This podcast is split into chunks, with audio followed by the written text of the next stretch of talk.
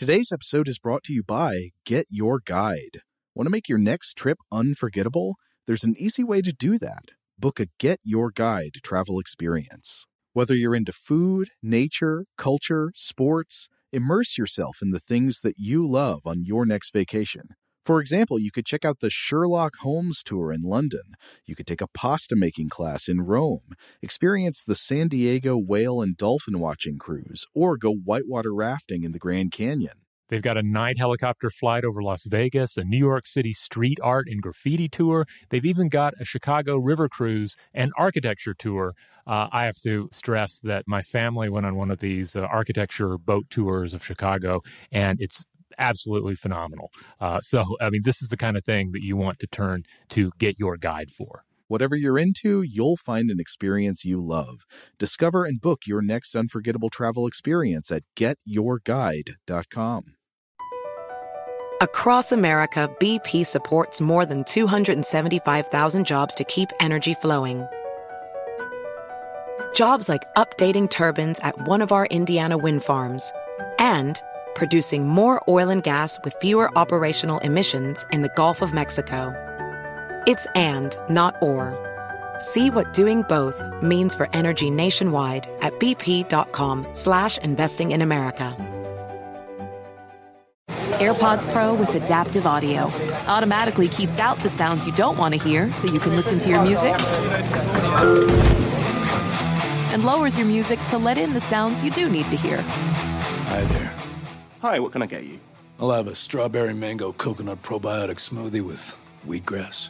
Anything else? Extra wheatgrass. Here you go. AirPods Pro with adaptive audio. Available on AirPods Pro second generation when enabled. Today's episode is brought to you by Alienware. During Dell Tech Fest, score game changing innovations with limited time deals on select next gen Alienware gaming tech.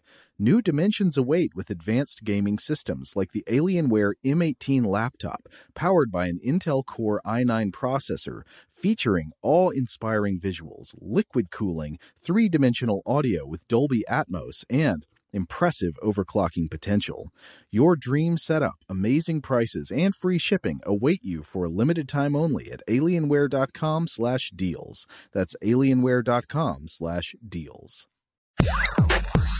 Welcome to Stuff from the Science Lab from HowStuffWorks.com.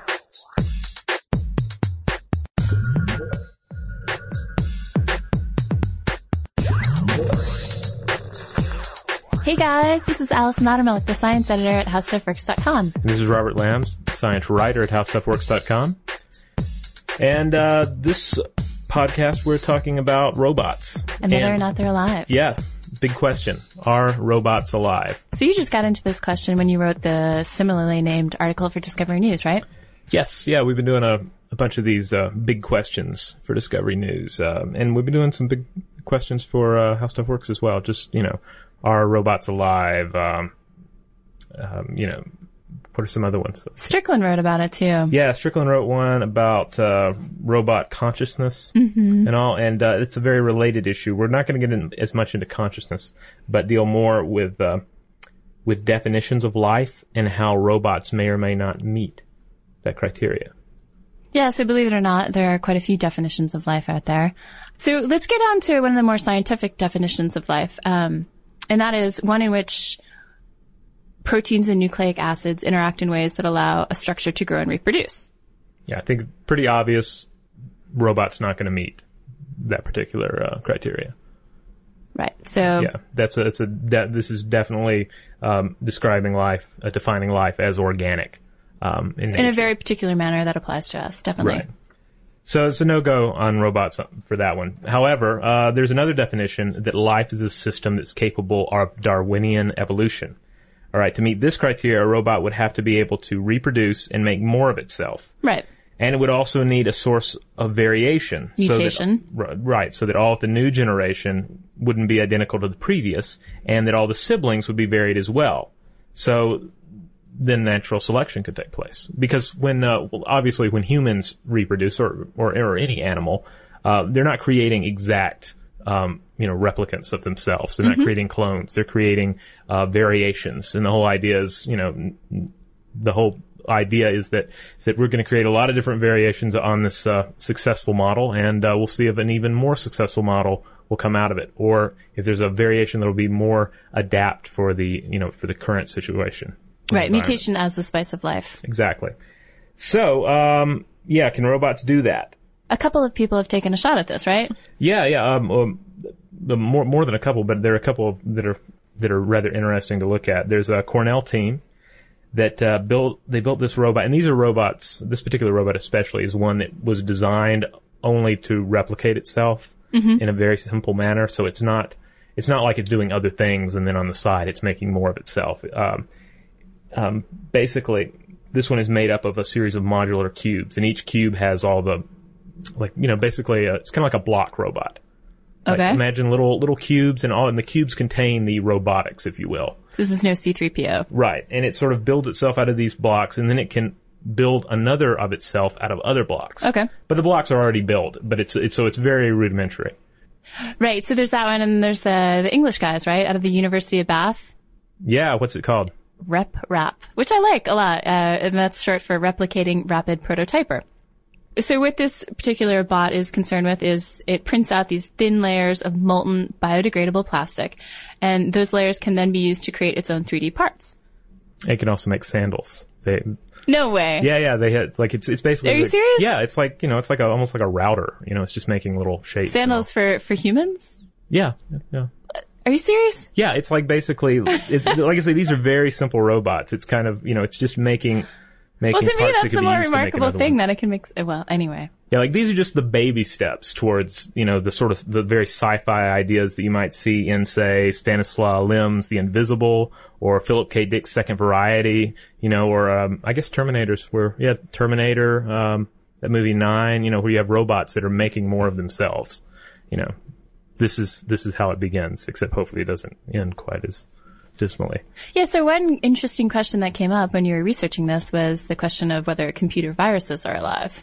Yeah, a lot of people make the argument that they are, um, including uh, Stephen Hawking. Uh, bel- I seem to remember. Yeah, in uh, one of those uh, documentaries that are getting so much media coverage right now on uh, Discovery Channel. Oh, Into the Universe with Yeah, Stephen really good series. Yeah, you wrote for that.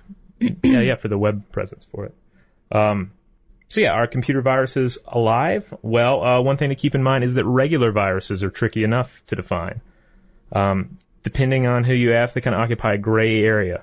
Uh, the viruses, and again, these are organic viruses, lack most of the internal structure and machinery uh, that characterize many definitions of life, including the biosynthetic machinery that is necessary for reproduction. In order for a virus to replicate, it has to infect a host cell. But computer viruses, on the other hand, have this sort of partially automated ability to reproduce. But the virus itself, this is an important distinction, is not the agent of reproduction. The computer is. Yeah, I ran across a, a great analogy for this uh, in Eugene H. Uh, Spafford's Computer Viruses as Artificial Life, Okay. which is a great read. You can find it online in PDF form. Yeah, he points out that the virus is not the agent of reproduction. The computer is. He said, it, so if, um, he, he argues in this that, or he, he Makes the analogy. so, uh, so yeah, he, uh, he makes the analogy that if, if that is life, then printed out blueprints of a, for a Xerox machine are life. Okay? Like a big stack of papers that have all the plans for the I'm Xerox not following. machine. Well, okay. So I, I give the, these plans to you, right? Right. And then you could technically use those plans to make a Xerox machine, correct? Yes. And then you could take those plans, put them through the Xerox machine, and then you have a new copy, an- a, a replica of the. You have, then you have two stacks of Xerox plans, Oh. stack A and stack B. I and then you could take stack B, and I could read them, build a Xerox machine, and then run stack B through the Xerox, new Xerox machine and create stack C. Oh, that's really interesting. Yeah, but you know, so but, but obviously the the stack of paper is just a stack of paper with information on them. So uh, so I found that particularly interesting. Of course, the other question would be: Can a computer virus evolve? Um, that's another problem, according to Spafford. While a complex computer virus might be able to adapt and evolve, um, you know, he argues that this kind of virus would be larger than most uh, host programs, and possibly larger than the host system as well um, viruses out there in uh, on the internet they do evolve, but generally, but in the sense that there's an author out there who is who tweaks them and uh, and and makes them adapt. Um, so that they can you know better screw with your browser. Right. So then if you, if you look at it that way, you wouldn't necessarily call a computer virus alive. Right, because the agent of change here is uh, you know some guy in Korea on a PC. What's up with putting Korea in there? Well, I thought there it seems like there was a big story where there were certain there were like uh, I mean they're everywhere. All I'm right. not saying that all computer computer virus authors are in Korea by any means. So let's, uh, let's talk about the difference between automatons and actual robots. Um, yeah, this is something important uh, to keep in mind, and something that uh, uh, came out of a conversation I had with uh, uh, Idaho National Laboratory roboticist Derek Wadsworth. Um, he said that you, um, on one hand, you have an automaton, and this is like a mechanical manipulator on a vehicle assembly line. Right. right? Have you seen some of the pictures of the robots on vehicle assembly lines? They're pretty amazing. Yeah, I've not only seen pictures, I've seen moving pictures of them. Excellent. Yeah, I, it seems like they used to show them on Sesame Street, didn't they? I've never seen that. You've never seen Sesame Street? No, I've never seen Oh, that okay. particular ro- part of There's Sesame a Street. robot version of Sesame Street. It's just it's just auto assembly line machines. Um, so okay, so they have the ability. These robot arms that are putting together cars, they have the ability to sense and act. Um, like a vehicle frame advances on a conveyor belt, the manipulator senses its presence and then installs a windshield. Yeah. A true robot applies an, an extra step in this process, and that's reason. Right. It analyzes the sense data and then acts based on its computations. And the cool thing is that as humans, we have those capabilities. So wh- in everything we do, we're constantly processing our environment. We're, you know, smelling what's cooking. We're, uh, analyzing, um, what that smell means to us. And then we're producing an action. You know, we're going to the kitchen to, Mm-hmm. you know, sniff out an extra donut that somebody left in the break room. Yeah, but that, that's one of the things that there's so many little bits of sense data that we absorb, and we don't even realize we're absorbing them. It just, you know, it's it's happening subconsciously, and then we're you know we're computing that with like past life experiences, you know, some of which may you know a, a lot of data from the past, uh, et cetera. It gets it gets so complicated that we're not even aware of most of what's going on. So to apply this to robots, according to Wadsworth, they're alive in the sense that yes, some robots do in fact ha- have the ability to sense, reason, and act. So I'd say that I'd score one point for robots being alive. Yeah, yeah, that sounds pretty good.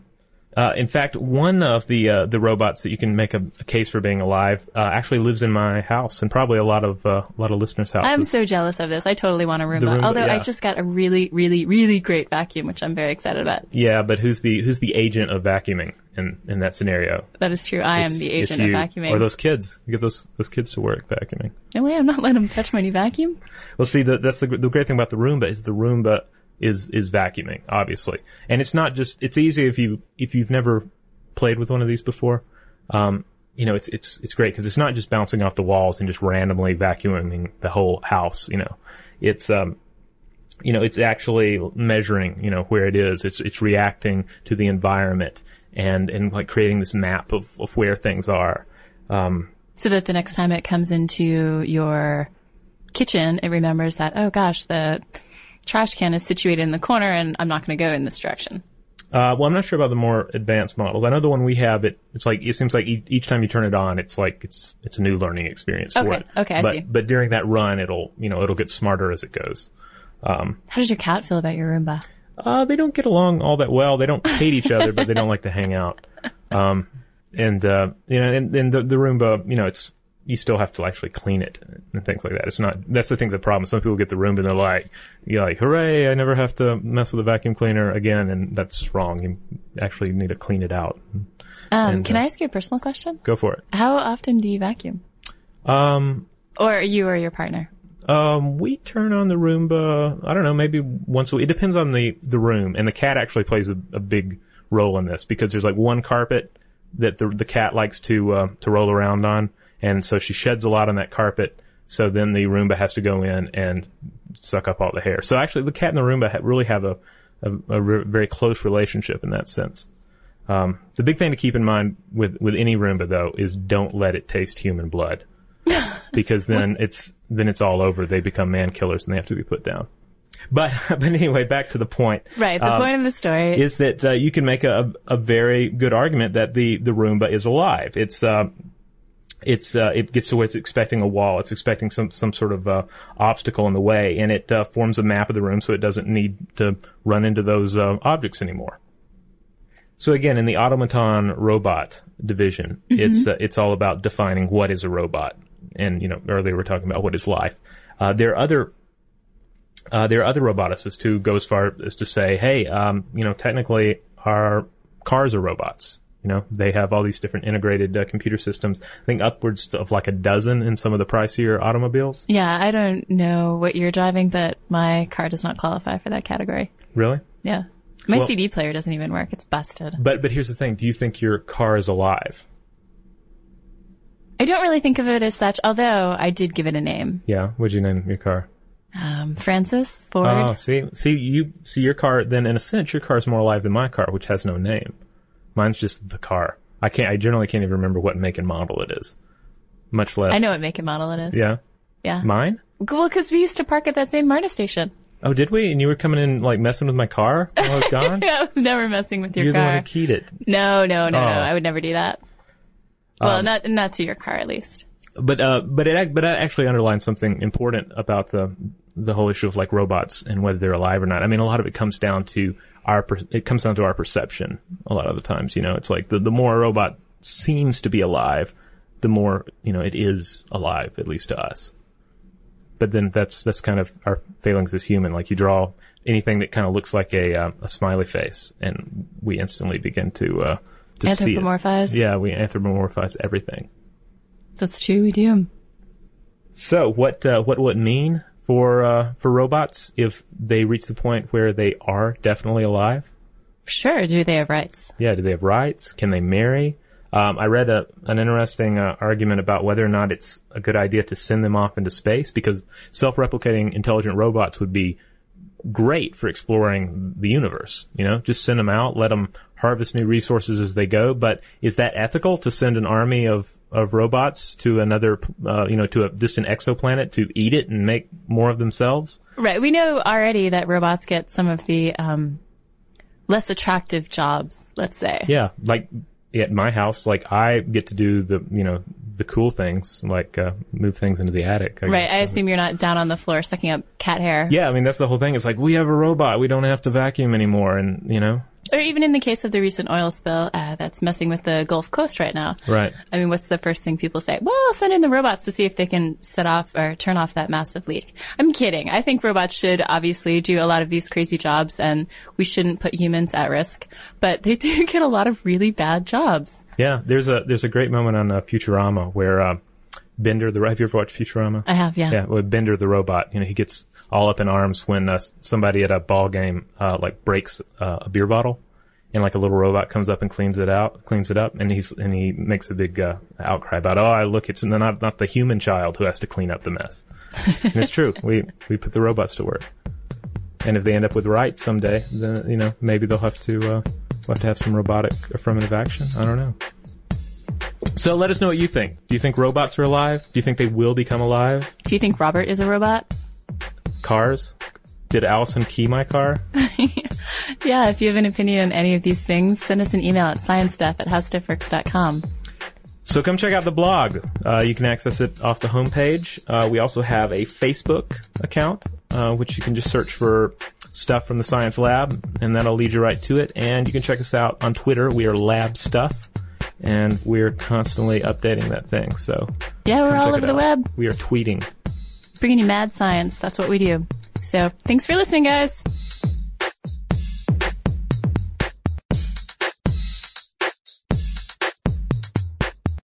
For more on this and thousands of other topics, visit howstuffworks.com.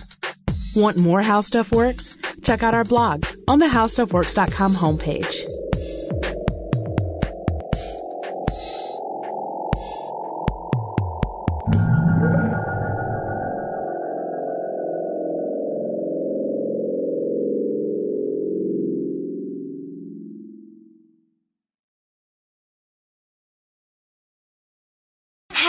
Heard about the social media platform for kids? It's called Zigazoo. It's It's a great place where kids like me can come together to make fun videos. Videos moderated by real people who review content before it's posted to the feed.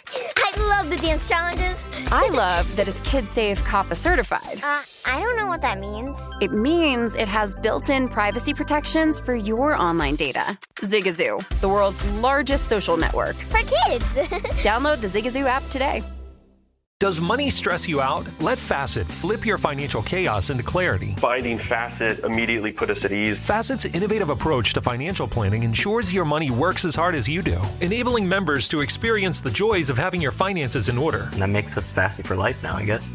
Visit Facet.com, F A C E T.com to learn more. This ad is sponsored by Facet. Facet Wealth is an SEC registered investment advisor. This is not an offer to buy or sell securities, nor is it investment, legal, or tax advice. These testimonials are from current Facet members who are not compensated. All opinions are their own and not a guarantee of a similar outcome. Hey, this is John Ridley. And this is Matt Carey, documentary editor at Deadline. And welcome to Doc Talk. John, we've got a hard hitting episode today. A lot of controversy. Well, maybe we should put the word controversy in quotes in the documentary field about the nominees for Best Documentary Feature. We're going to get into that with some amazing panelists. You get a shot, but the individuals behind every one of those images, they're complicated and they are human. This has been Doc Talk. Thank you. Great Thank conversation. You. Are you looking to step up to a 4K smart TV? One that gives you unparalleled clarity and picture resolution? Then we've got good news for you because the Vizio 65-inch V-Series 4K smart TV is now just 348. With all your favorite apps built in, you can stream straight out of the box. You can even sing along to all your favorite music and radio on the iHeartRadio app.